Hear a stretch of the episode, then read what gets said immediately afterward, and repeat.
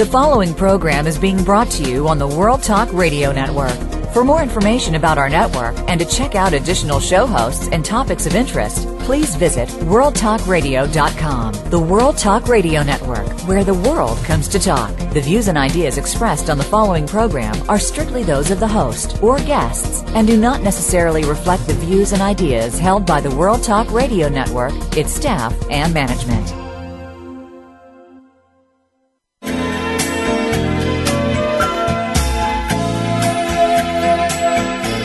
You're listening to Star Style Be the Star You Are with hosts Cynthia Brian and Heather Brittany. Be the Star You Are is a 501c3 nonprofit corporation to improve literacy and positive media. All contributions and donations are tax deductible. To comment on today's show, please call in toll free at 1 866 613 1612. That's 1 866 613 1612 or send an email to info at bethestaryouare.org. Now back to Star Style Be the Star You Are with the Oprah of the Airwaves, Cynthia Brian. Be the star you are. Well, hello there, Power Partners, and thank you for joining us here on Star Style Be the Star You Are, where we are your personal growth coaches. My name's Cynthia Brian. And I'm Heather Brittany. And of course, we're here with you every single week, bringing you extremely phenomenal authors, ideas, and helping you to live the best life that you possibly have, can have and will have. You know, both Heather and I are living very full lives that um, are also full of meaning, and we want you to be able to do the same thing and to have that as well. So today we're going to be talking about how to find your purpose in segment one. And then following that, coming up in segment two, Joel Gibbons will return to us. He's the president of Logistics Research. He's a financial engineer. He's the author of several books. And this time around, he's going to share his timely analysis of today's economics in his uh, book, Dysfunctions of the Welfare State. Very interesting stuff. And then lastly, we're going to go into the coaching corner. And today you are going to get some free media tips for how to be a great radio, TV guest, or if you have to be in front of print. So lots of good stuff today. The Miracle Moment is brought to you from the book Be the Star You Are 99 Gifts for Living, Loving, Laughing, and Learning to Make a Difference. You can buy autographed copies at BeTheStarYouAre.com. And the Miracle Moment is when you find your purpose, you find your life. And Mm-hmm. Heather, I think that we both would agree that when we are passionate and purposeful about something, we enjoy life so much more and we feel like we are living a life of meaning. So we're going to talk about uh, and try to help our listeners find their purpose today because sooner or later all of us question what is the meaning of life and we don't always have a satisfactory answer. Now, as a coach, I have many clients come through and they're on different stages of personal growth and they kind of are always asking what now? And especially in this economic situation is you know how can i have more of this? How can i have more of that? But the bottom line is that we have to start where we are and how we find our meaning in life. How do we find our purpose? So heather what do you think how do people start searching for the meaning in their life how, what's the discovery process like how do what do we how do we learn to live fully Well, something you know we've always discussed is that happiness is an inside job. That for so much in life, we're always, you know, if we depend on others or look for it in some kind of falseness, we're going to be left with that emptiness. And a big thing, one of your mantras has always been, you know, make your passion your profession. But there's definitely a thin line between that. There's you want to have that wake up in the morning of, oh God, I got to go to work. Not, oh God, I got to go to work. exactly i always say that i love No, that so there's, Mhm. there's so many things that defining, and in life you can be very passionate about a lot of things, and you can be. It's in life. I, I always like to think there's a lot of good. There's a lot of things I'm good at, but I want to find the thing I'm great at. And at the same time, you know, when you're talking about there's so many things you're passionate about, you got to make sure it's something that you're not so passionate about that if it became a profession, you're going to lose the passion. Because as wonderful as it, as it is doing something you love every day, at the end, it is work. And if you believe in something, you know, it's going to be hard. There's going to be struggles. So you have to keep that in mind. A lot of times people, uh, when they want to venture out into an entrepreneurial thing, let's say, for example, they love to cook and they think, I want to be a chef. You know, ever since I was a kid, I love to make meals. Um, but then they might, you know, they go to culinary school or what have you, they get the correct training. But as in everything in life, you have to crawl your way up. You know, before you can walk, you have to crawl. I know. I, I don't know anybody who just started walking, but uh, but I guess there probably are. and you know, and, and with those things, there's eventually you have the ability. If you have that passion, you can be very successful. But there's always, you know, there's always setbacks. There's always struggles. There's good days and there's bad days. And so the main thing is that you know you you can determine if is this something I'm so passionate about that if I was working every day that I'm not going to be passionate about this that it's going to become a job. So, you know, really sit there and find something that is passionate about that I'm willing to take the struggles, that I'm just even more going to love this job, knowing that at the end of it that I'm doing this and this is something that's feeding my soul. Um, the big thing, you you have to, in order to feed the soul at the same time, uh, you got to keep in mind about feeding the belly. If there's something you're really passionate about, but unfortunately, if it's something, you know, economically it's going to cost you, you, some of those things of laying all down to make sure that your passion um, truly, you know, isn't going to take away anything from you. And uh, one thing that you've always taught me is sit there, you know, come write down what are the things you're good at. You know, are you an introvert? Are you extrovert?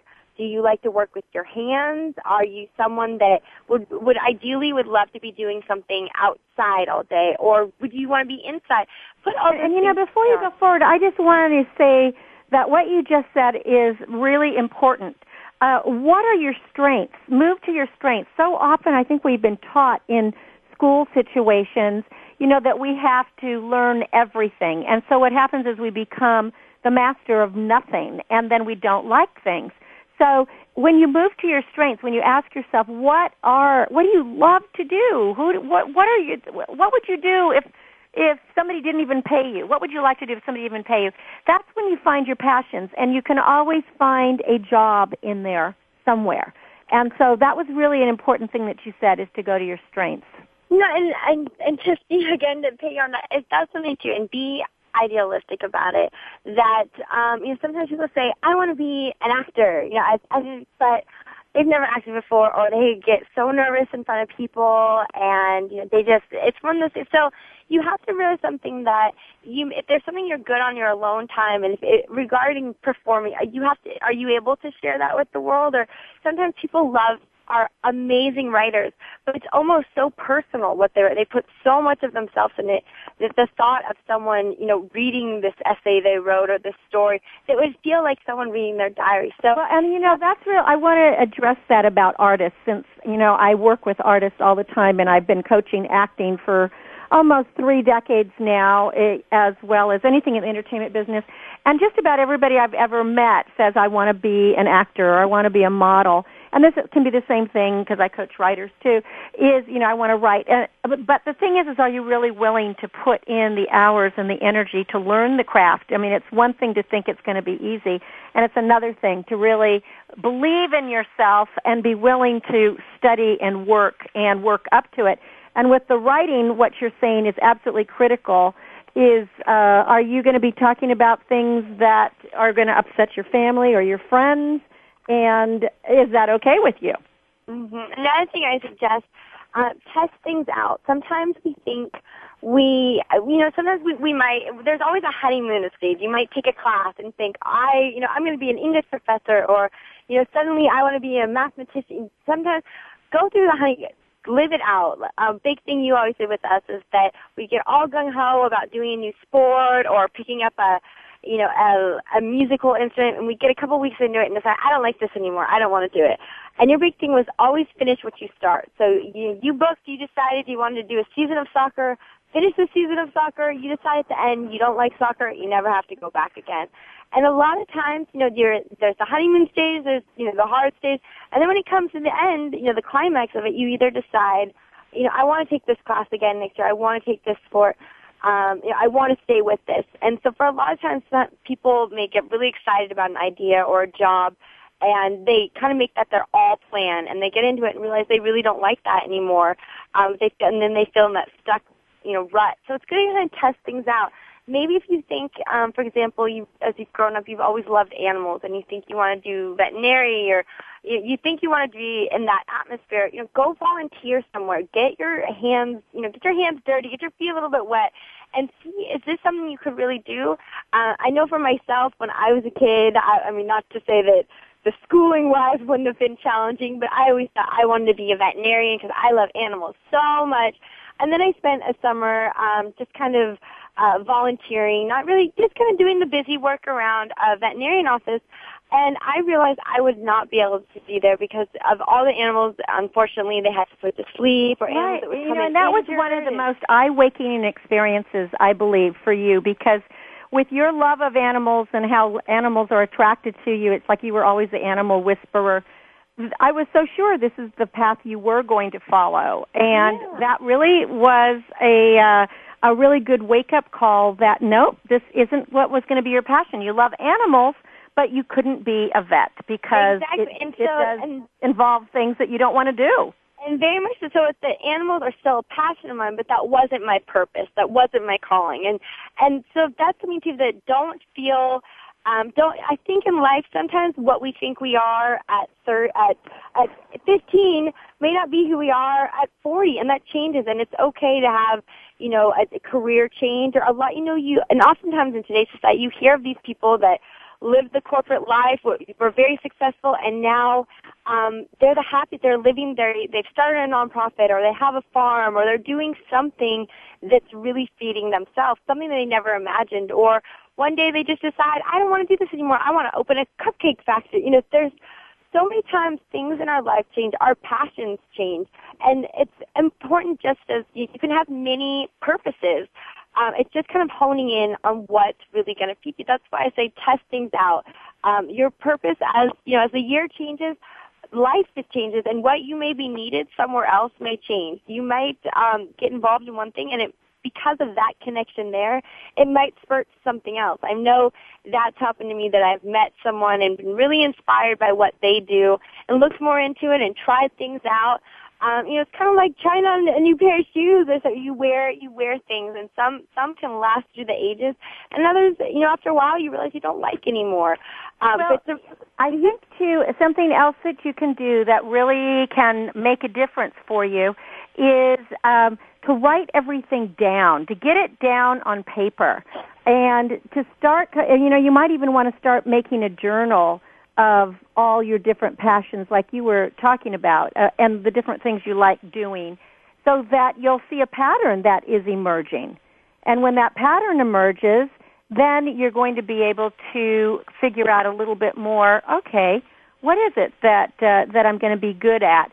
Uh, you know, and if we use some of these talents and the qualities that we have, we can probably figure out uh, what we are supposed to be doing. And one of the things that I've always I told clients to do, and I do it myself, is to make sure you follow up with everything, even if it seems a little far far fetched.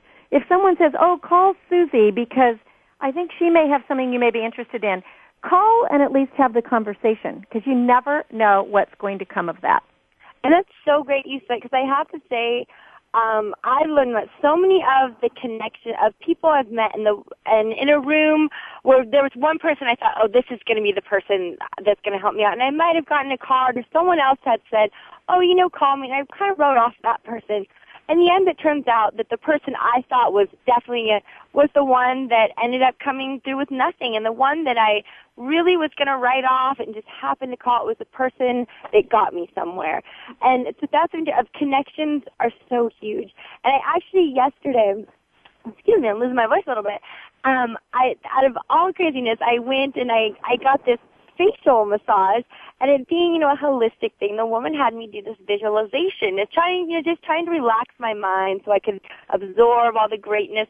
But her, what she said is, you know, imagine anywhere, where's somewhere you always wanted to go or you wanted to be. And I told her, and she said, you go there and there's someone sitting there that you admire, that is your inspiration, whether you know them, uh, they're a political figure, famous, someone and they ask you what is what you need to receive? What is what you're here to offer? What is your purpose? And just that kind of kind of chattered away all the mind chatter going on in my mind and just kind of put that role in motion that focus and kind of put, just put you on that path of visualizing. And it's really even though she's you know it's a it's kind of a, a psychological thing i'm thinking okay i'm i'm fulfilling her thoughts it's really me in my mind now i'm starting to go through my soul and trying to look and think am i doing my purpose what what is, what is the thing for this year? What am I here to offer? What am I here to receive? Well, in uh, that light, I think that a really good visualization is to either sit in a comfortable chair or lie on the ground and do some deep uh, belly breathing. Shut your eyes, relax, breathe in slowly, and then picture someone who could be a mentor to you. And it could even be, so it could be us. You know, even if you don't know us, you've had us on the radio for since 1998. So think about how we would coach you, for example, and then listen. Just breathe in, breathe out, and think about all the things that interest you and introduce yourself to that.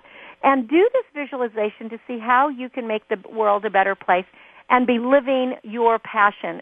So I think that this is a really important, uh, an important way that we can all make a difference and we can all learn to live on purpose and to live with passion and to have great experiences in our lives uh, if we will identify our skills. So, Heather, just wrap it up with a final word and let's give out the websites. Final word of today is that you are capable to make your passion your profession. And if you're in a job right now that you're not passionate about, go out in your life and find out the things that you are passionate and make sure you have that plan that if you're ready to venture out financially, all those things that you can do this. But just know if you can't make it your main occupation, make sure it's at least part of your life to fill your life with passion. So with that being said, we want you to check out the website, get the book, check out the radio show, go to bethestaryouare.org, bethestaryouare.com, myspace.com forward slash Carmony Clutches, both with a K, and carmonyclutches.com. Oh, that is excellent. Well, you can live your dreams and and make a difference in the world. When we return from break, the multi-talented expert in finance and economics, Joel Gibbons, will present the realities of paternalism here in America with his book Dysfunctions of the Welfare State. Don't go away. This is fascinating stuff. I am Cynthia Brian. And I'm Heather Brittany. And I'll be back in a bit.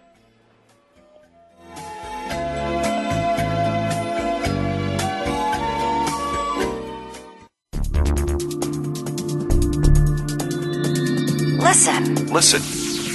The world is talking. The World Talk Radio Variety Channel. Apathy, violence, and negative messages are everyday occurrences in our country. You can be a changemaker when you dare to care by supporting Be the Star You Are charity, a 501c3 that empowers women, families, and youth through improved literacy, positive media, and tools for living. Visit www.bethestarur.org to find out how you can make a difference in our world.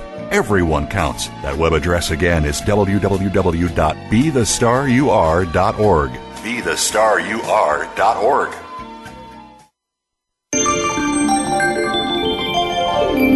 You're listening to the World Talk Radio Variety Channel.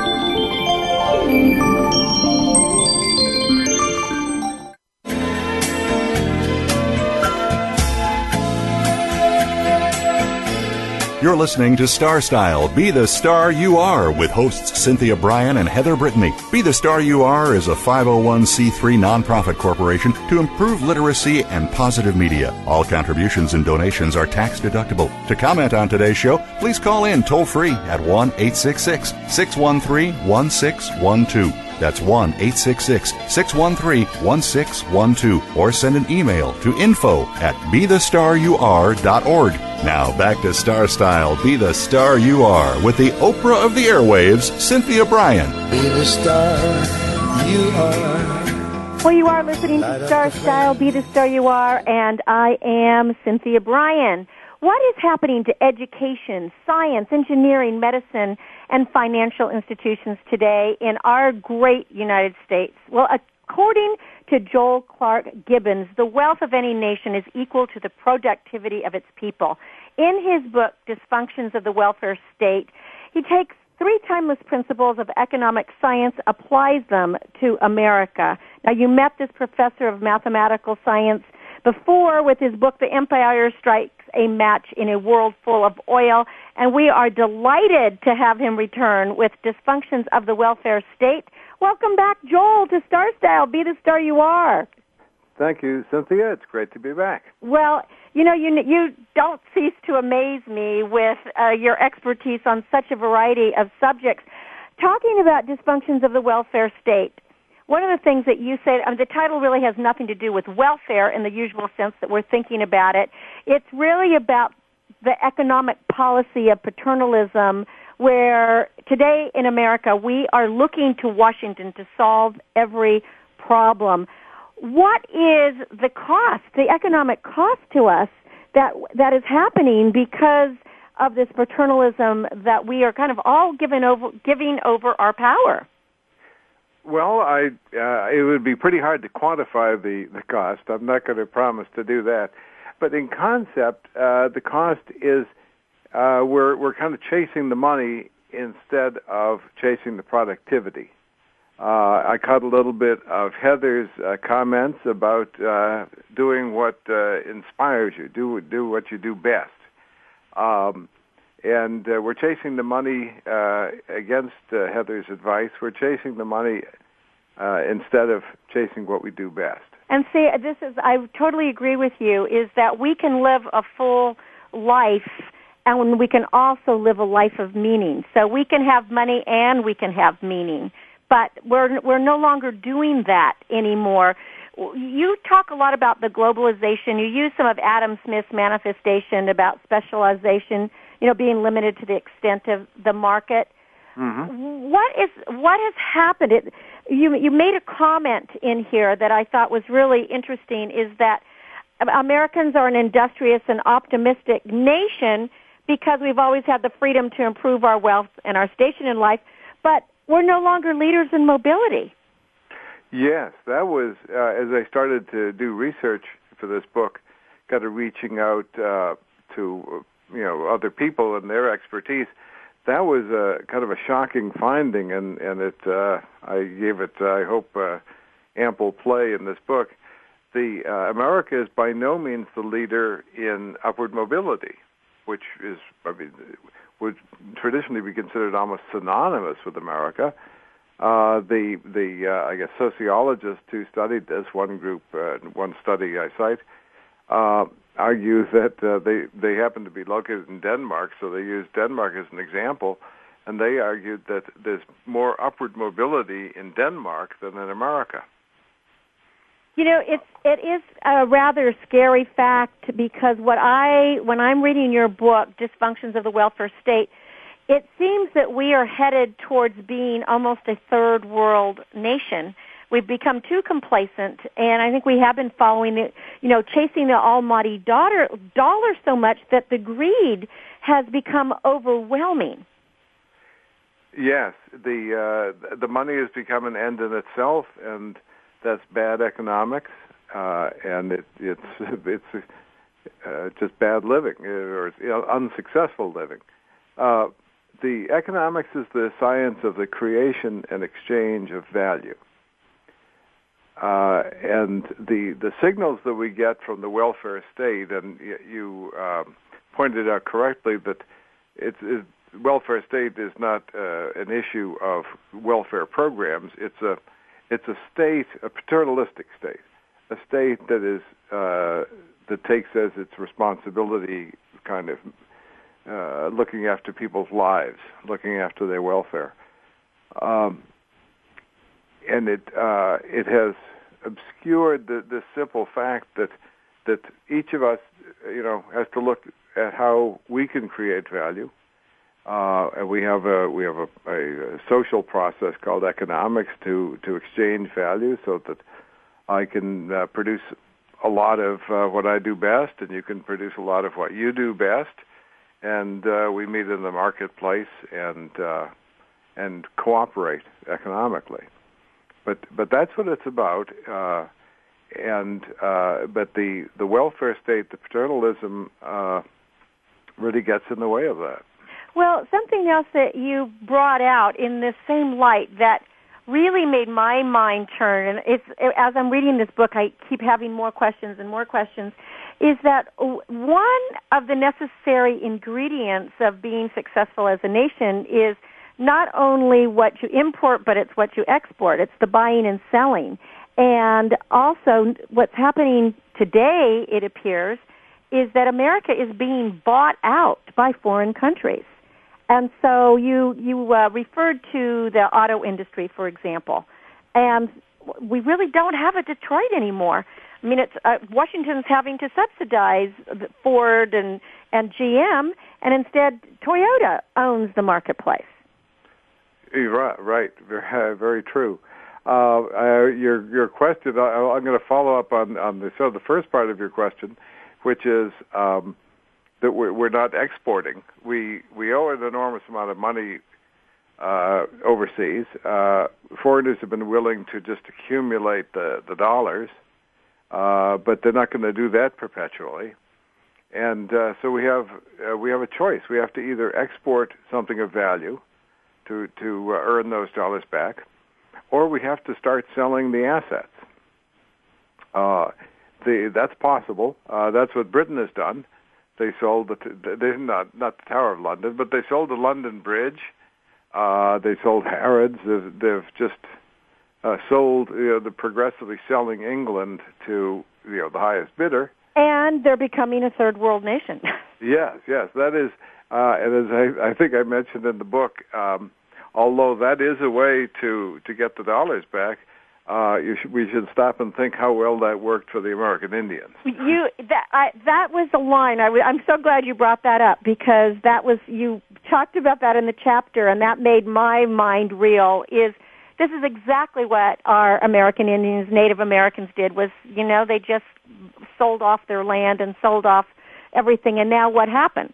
So this is where we're, we're kind of back to that stage one again. I look at the entertainment industry, Joel, where, you know, we don't have, um, ABCs that are owned by somebody else. You know, it's Sony owns something. All the big companies now are owned by foreign companies. Yeah, yeah. It is uh, a great deal of. Uh, well, here is a nice anecdote. I was talking once with a California vintner, and uh, they they were just about to have a some sort of a, a confab, uh, bringing in uh, uh, winemakers, vintners from around the world, and uh, the of course the the whole program was to sell California grapes, and he said uh, the among the the visitors were a Japanese group, and so they took them aside and you know explained the wonders of California grapes and said, okay, you know, you know, how about you place an order? And the Calif- and the uh, Japanese fellow explained, uh, Japanese don't buy grapes, we buy vineyards. See, uh, you know, it's interesting you bring that up because my family is in the wine industry, growing grapes since well, they came, they came over from Europe to um, help start a winery, two wineries in the Napa Valley one of which has been sold off to an Australian, you know, it's an Australian company that owns it. So this little family owned winery that became very big in the world was sold off to an international company. I mean, it, it is, it's crazy making. It's very, very, we're living in different times. Mm. What is that doing to us and what do you think we can do to change it? How can we stop looking to Washington to solve all our problems? I mean, look at our problems now. We, we talked about the oil issue the last time you were on, which is just such a, a you know a mega mega forefront of the news these days. But what about medical care? There is another huge problem we have. Yes, yes. The uh, there are there are uh, uh, many uh, crucial issues or, or, or vital issues in, in healthcare, but two of them kind of have to do with economics. Um, the uh, but I'm going to step back uh, a bit and, and answer your question a little more broadly. What can we do? The each you know starting in, in childhood when you're most receptive to new learning, uh, each person has got to uh, com, you know commit himself or herself to to make a difference and to get prepared to make a difference and to make a difference in families. Uh, we we make differences, uh, you know, cooperatively, and especially uh, husbands and the wives working cooperatively. Uh, the I, I advise my own grandchildren and, and other young people uh, don't expect to catch on with you know the General Motors of this world or the Caterpillars. Um, expect that you're probably going to make it on your own, as uh, that you're going to have a bundle of expertise and energy and commitment and enthusiasm, and uh, you're going to, in essence, hire that out. Well, and in, and just to interject there, you start the book by talking about your father and how he grew up with nothing, and yet he what he made of himself. And in my opinion, the advice that you're giving to your children and grandchildren is so important that we all take it in and give that to our children because the generations have become children that believe in entitlement that you know they're going to go to work for a company and they're going to get a paycheck and they're going to have health care and retirement and all that and I'm in total agreement with you is if it's to be it's up to me. Yeah, yeah um, the this is the genius of this of this uh, great uh, insight of Adam Smith. The the that the uh, specialization of labor is limited to the extent of the market. In our case, in large part because it's not only our market, but uh, we sit at the center of the world uh, economy. Our market is astronomically large.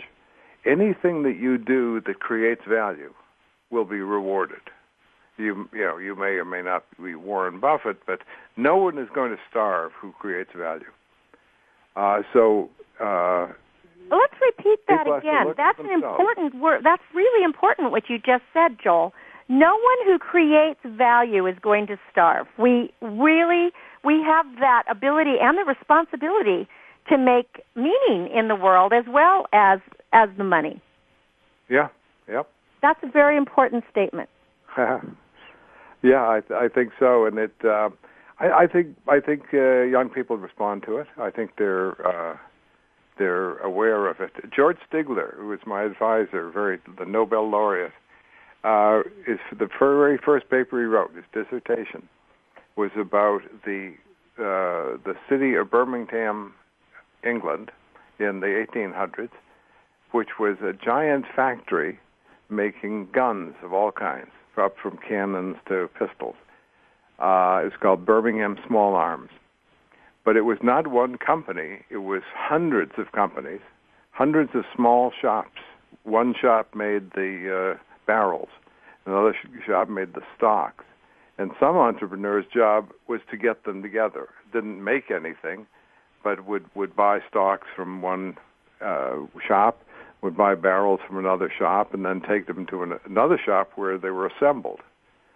Uh, and the, he thought that that was a, a marvelous example of the specialization of labor.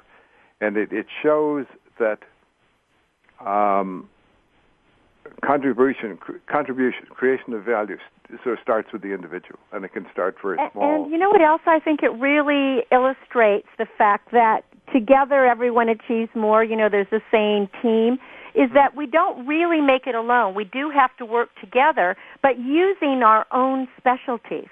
Yeah. So when we use those gifts and those unique talents that we have, then as a whole, that we have a grander product that we can offer. Yeah, yeah, and and that's what the economy is for. That's what the economy does. Uh, that, that's what the markets are for because the the only way that you know what is value is if it's a value to someone else. Uh, sometimes you know you can you can make your own uh, bread uh, as kind of a hobby, but but by and large we specialize. Uh, so for us, value is what other people value. So it really comes back to the very, very first line in your book, Dysfunctions of the Welfare State, is the wealth of any nation is equal to the productivity of her people.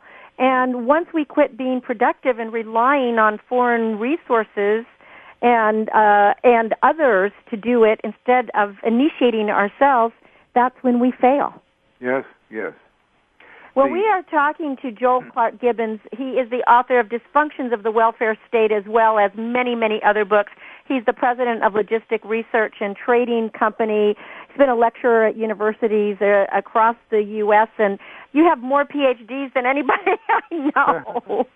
and I just honor the fact so much, Joel, because you're a reservoir of information. And yet it's not gloom and doom because what you're saying is that we do have answers if we get to work right now and we can really work on ourselves and then work together. We can create the kind of life that we deserve to have and we can be the nation we once were, but we're going down the wrong path at the moment. Uh, yeah, I, I think that's a very accurate summary. Uh, the the uh, one of the you might say the bad choices in history uh, has to do with money, uh, and it is tied up in an institution called the Federal Reserve Bank and the Federal Reserve System. Uh, the by by monopolizing by by letting the Federal Reserve monopolize the creation of money we essentially made an institution that is basically a government agency.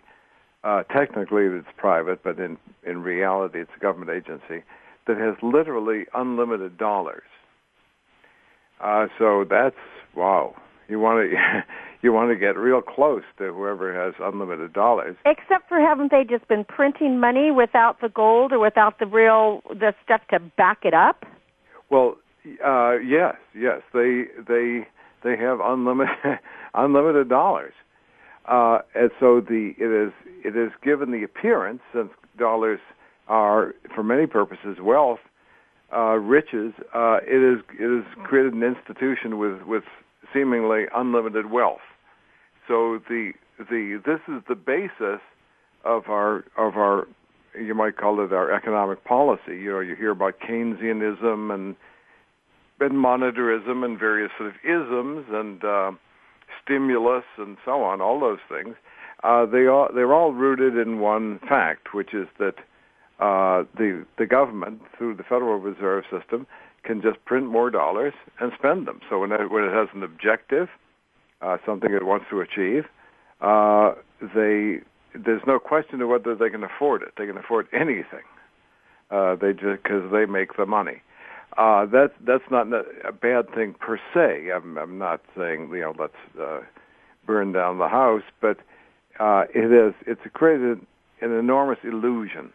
Well, and that illusion well. is what's going to make that house of cards because at some point people are going to start calling in things, especially now. I mean, are we in a recession or are we in a depression? We don't really, no one really says, but we can't, we have to have something to back it up. And with all the terrible scams and schemes and Madoffs and all that that's been going on, I think that we have to start taking a closer look at what we're doing as individuals and as a country. Yes. And I do believe that your book is going to open some eyes to things that people haven't thought about. This book is Dysfunctions of the Welfare State. Joel Clark Gibbons he'll be on the show again. He has other books, and I can't wait to read them. They're rethinking the headlines, and I'm really excited about man and God in the world. Very, very radical kind of thinking, Joel.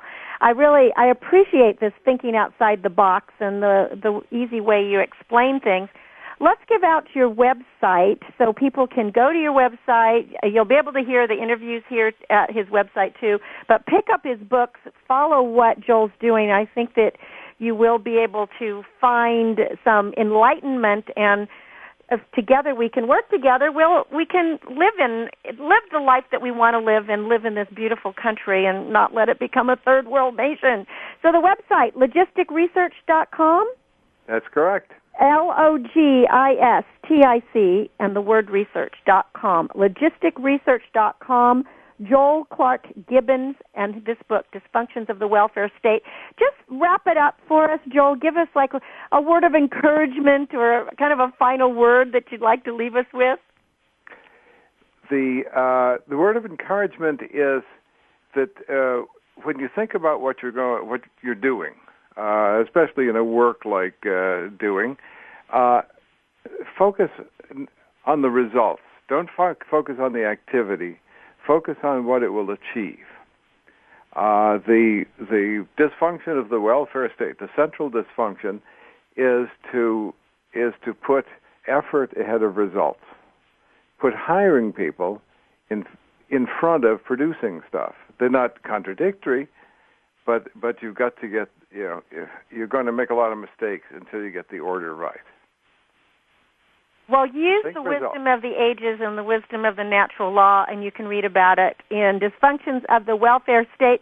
Joel, like always, it's such a pleasure to have you. It's a great honor to have you here on the show, dispensing your very um, concrete wisdom. I would say I th- it just it makes so much sense. So thank you so much for joining us again on Star Style. Be the star you are, and we'll look forward to your next visit. It's always a pleasure. Thank you so much. Well, when we come back from break, we're going to have a little bit of free media training for you. Stay with me. I am Cynthia Brian. This is Star Style. Be the star you are. And there are no accidents. Stay with us.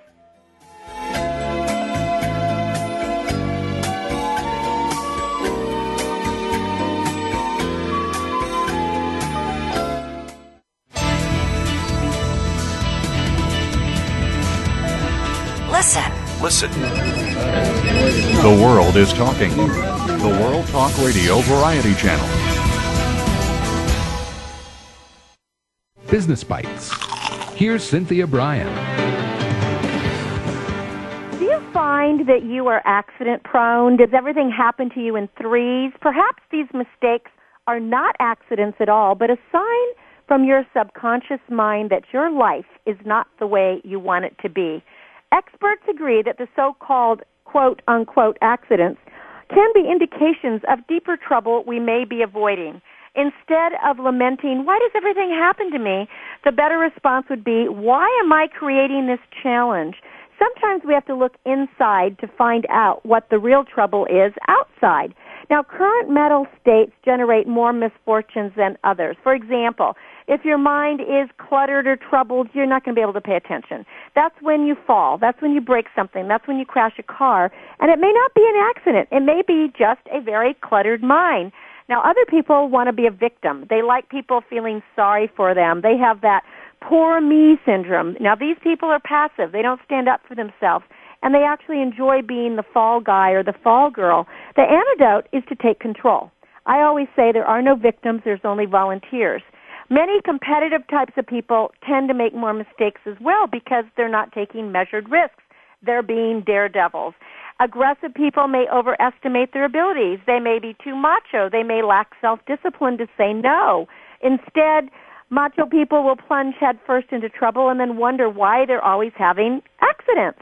I coach my clients that could and should do little good. The best way to predict the future is to create it. So why not envision it as a place of peace, balance, and health. Take a look at the signs that you have been given and determine if you are creating your own discomfort. Color your world with positive thoughts, actions, and deeds, and you may find that divine synchronicities are replacing those dreadful accidents. Remember, you are the star of your own performance. Turn your passions into profits. I'm Cynthia Brian with another business bite from Star Style. For more information, visit star-style.com or for a coaching session, call 925 377 7827. Are you living your dreams? Want to create a life you love but don't know how to begin? Lifestyle coach and personal growth expert Cynthia Brian has jump-started the lives and careers of clients for over two decades with her signature Star Style consultations with personalized sessions by phone or in person. You'll turn your passions into profits. Visit www.cynthiabrian.com or call 925-377-STAR. That's cynthiabrian.com or call 925-377-78 827. Cynthia Brian is your guide on the side. www.cynthiabrian.com. You can be the star you are.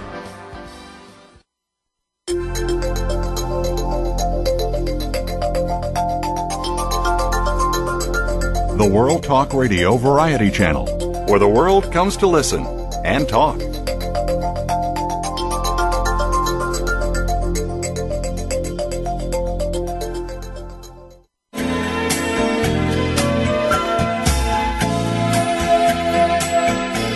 You're listening to Star Style Be the Star You Are with hosts Cynthia Brian and Heather Brittany. Be the Star You Are is a 501c3 nonprofit corporation to improve literacy and positive media. All contributions and donations are tax deductible. To comment on today's show, please call in toll free at 1 866 613 1612. That's 1 866 613 1612. Or send an email to info at bethestaryouare.org.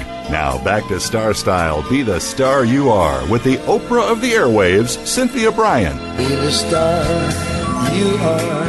I sure hope you're having fun today and getting informed with these great ideas and that incredible book, Dysfunctions of the Welfare State. And now I'm going to take a, this segment to give you a free media coaching session. As a media coach, I get a call almost every day asking for just five minutes of my time so that I can explain everything that the person needs to be and do to be successful in TV or radio and print. Of course, it's not that easy, but since I've been both a producer, a writer, well, I should say not both. I should I've been worked in every phase of the entertainment industry, but for radio and television, I've produced and hosted and written for more than 30 years. I feel I do have an understanding of the challenges that everyone faces.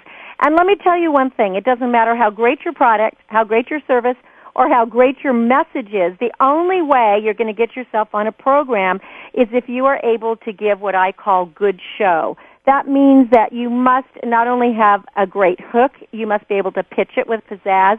You must know who you're talking to, know the demographics, and you really have to know your subject. Not everyone wants what it is that you're selling, but you might be able to help people live a better life if you speak from the heart. So I always say to people, think like a producer. Ask yourself, what's going to grab that audience for the particular show? What is going to bring in the ratings? What is going to provide what I call edutainment, which is what we do here at Star Style Be the Star You Are. We want education combined with entertainment with a little bit of humor thrown in just for good measure and we want to make sure that we're disseminating this in, you know, in an infotainment way that we're providing the entertainment with information. So very important that if you're trying to get on a show that you can see it that way. There are a few things that you have to remember if you want to get booked by the media. Remember that you're in show business and everything is about the show. More than that, everything in the producer's mind is about the particular show that they are inviting you to do. So you want to do your homework before you approach any TV or radio producer and actually watch or listen to the producer's show, get familiar with the format and how they ask questions, etc. Now here, just I hope that you all realize this, but on Star Style Be the Star You Are, every author who comes on this show, I personally read all of their books. And I read them cover to cover. I don't use cheat sheets. I don't just take questions that they offer me. I really want to read the book, understand it, ask my own questions, and hopefully these are questions that the audience and each individual listener will be interested in doing.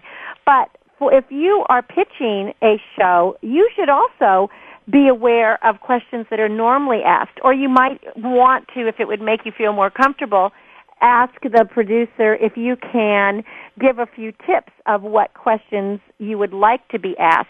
The key is is to again know your subject and always have a website or a phone number that you can give out so that your listeners or people who are reading about you can go back and find more information about you. You want to brand yourself. Now, my company is Star Style Productions, and everything that I do showcases stars. My letterhead, my business cards. I wear stars all the time. My phone number has star in it. My website has that in it. My license plate it has that in it. I'm known as the Star Lady. That's branding. The charity be the star you are. It all has to do with stars. Again, I have for the charity, there's a car that has that, the phone numbers, everything. So you want to brand yourself so you really uh, aren't an unknown figure. Get media training with video feedback so that you know how you look and sound. And that video feedback is really crucial. You'll be really shocked at your voice and your body language. When I'm working with people, so many are just completely unaware of how many times they blink or how many times they say uh or hum or they have uh, they have the little quirks or their their chin is like shaking or their lip is quivering or they're wearing the wrong colors if they're doing a television. It's really important to have sound and video feedback. Make a list of the 5 to 10 points that you'd like to get across in a viv- in any interview. You don't want to memorize the material ever. You want to feel it from the heart and listen to the host who is asking the questions.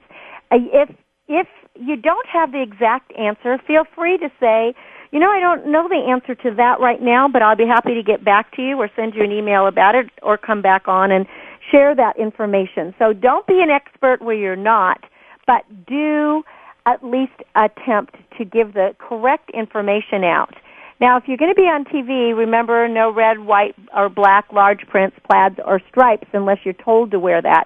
You want to wear colors that enhance your features but don't dominate the lens. Best colors that I have found for most clients on camera are blues, lavenders, pinks, greens, yellows. If you're going to be on camera, it's better to have a professional makeup and hairstylist to make you camera ready or to at least teach you how to be camera ready. And a great idea is to make some postcards and send them out as thank you notes. In this day and age where everything is email, it's amazing how often we forget to say thank you to people and it really is important to me. I, I really believe in gratitude and I'm always very grateful to the guests that come on. We have invited these guests. They are special to us. We know they have good books and they have, they're sharing their enthusiasm, their energy, their passions and their expertise and so we're very grateful to them. And of course, performance on radio or news shows, they're the workhorses of anyone who's written a book. So if you have radio as part of your communication plan, you can reach thousands or millions of people like we do here on this show.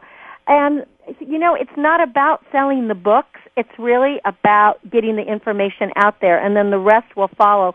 Hopefully the book sales will follow. Now most radio shows these days are, they can be conducted over the telephone or they can be conducted from the studio. But if you are not in a studio, you want to be in a place that has a good connection with no background noise and where you can talk for an uninterrupted time, and that means no call waiting on your phone.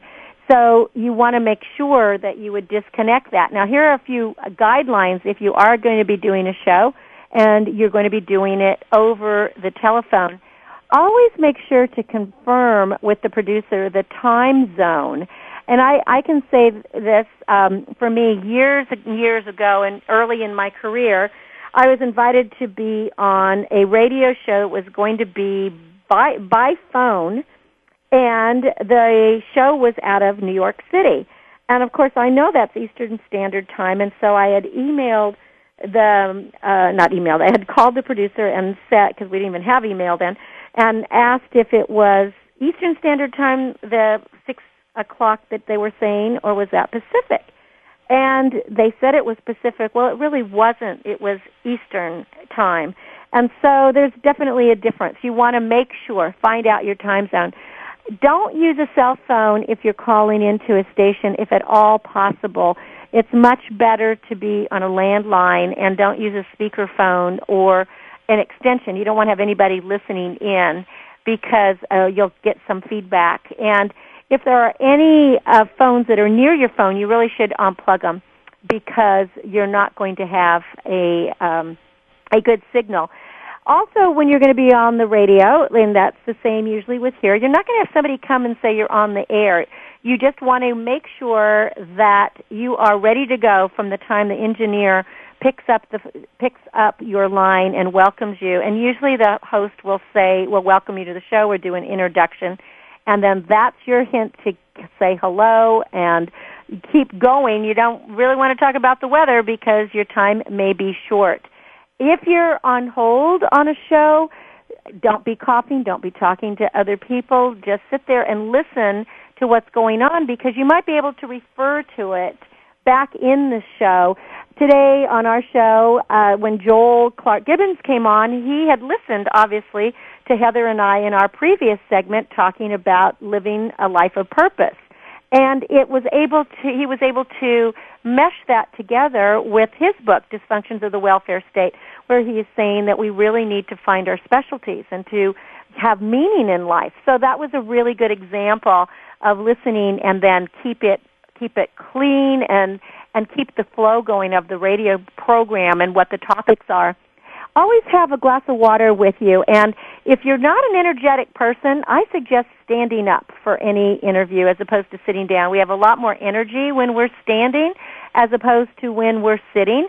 So it's if you want to come across as being very passionate and you're kind of one of these people that are monot you know, very kind of monotonous voice, stand up and pump that energy up. Put a smile on your face. That will come across on the radio. When Heather and I are in the studios, we're always giggling and laughing and, you know, cueing each other and piggybacking on what each other says. The thing is, is that we have fun doing this show.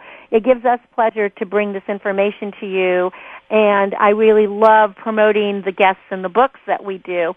So that's important. And if, uh, if I ever mispronounce somebody's name or anything, then you know I want to make sure to correct it. And if you are a guest that has your name mispronounced, feel free to correct it. But you always want to make the host look good. Just keep that in mind because it is their show. So eh, you, these are just a few little things that you can do to create a great performance and to get your words across and make sure to practice, practice, practice. When friends and family aren't available to help you, you know, interview yourself out loud. Keep in mind, this is my final words, that nobody was born a media star. It does take practice and patience and perseverance. Don't take yourself too seriously. Be able to laugh at yourself and know that failure is fertilizer. It's that compost for your new garden.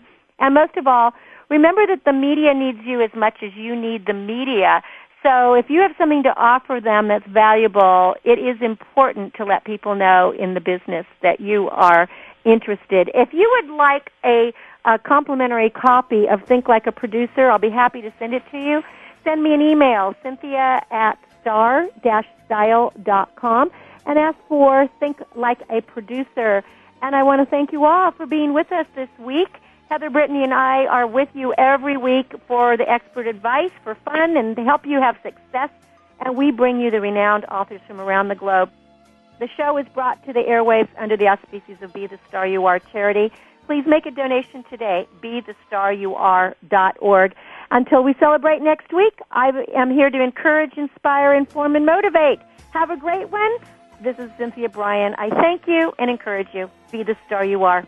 We'll talk next week.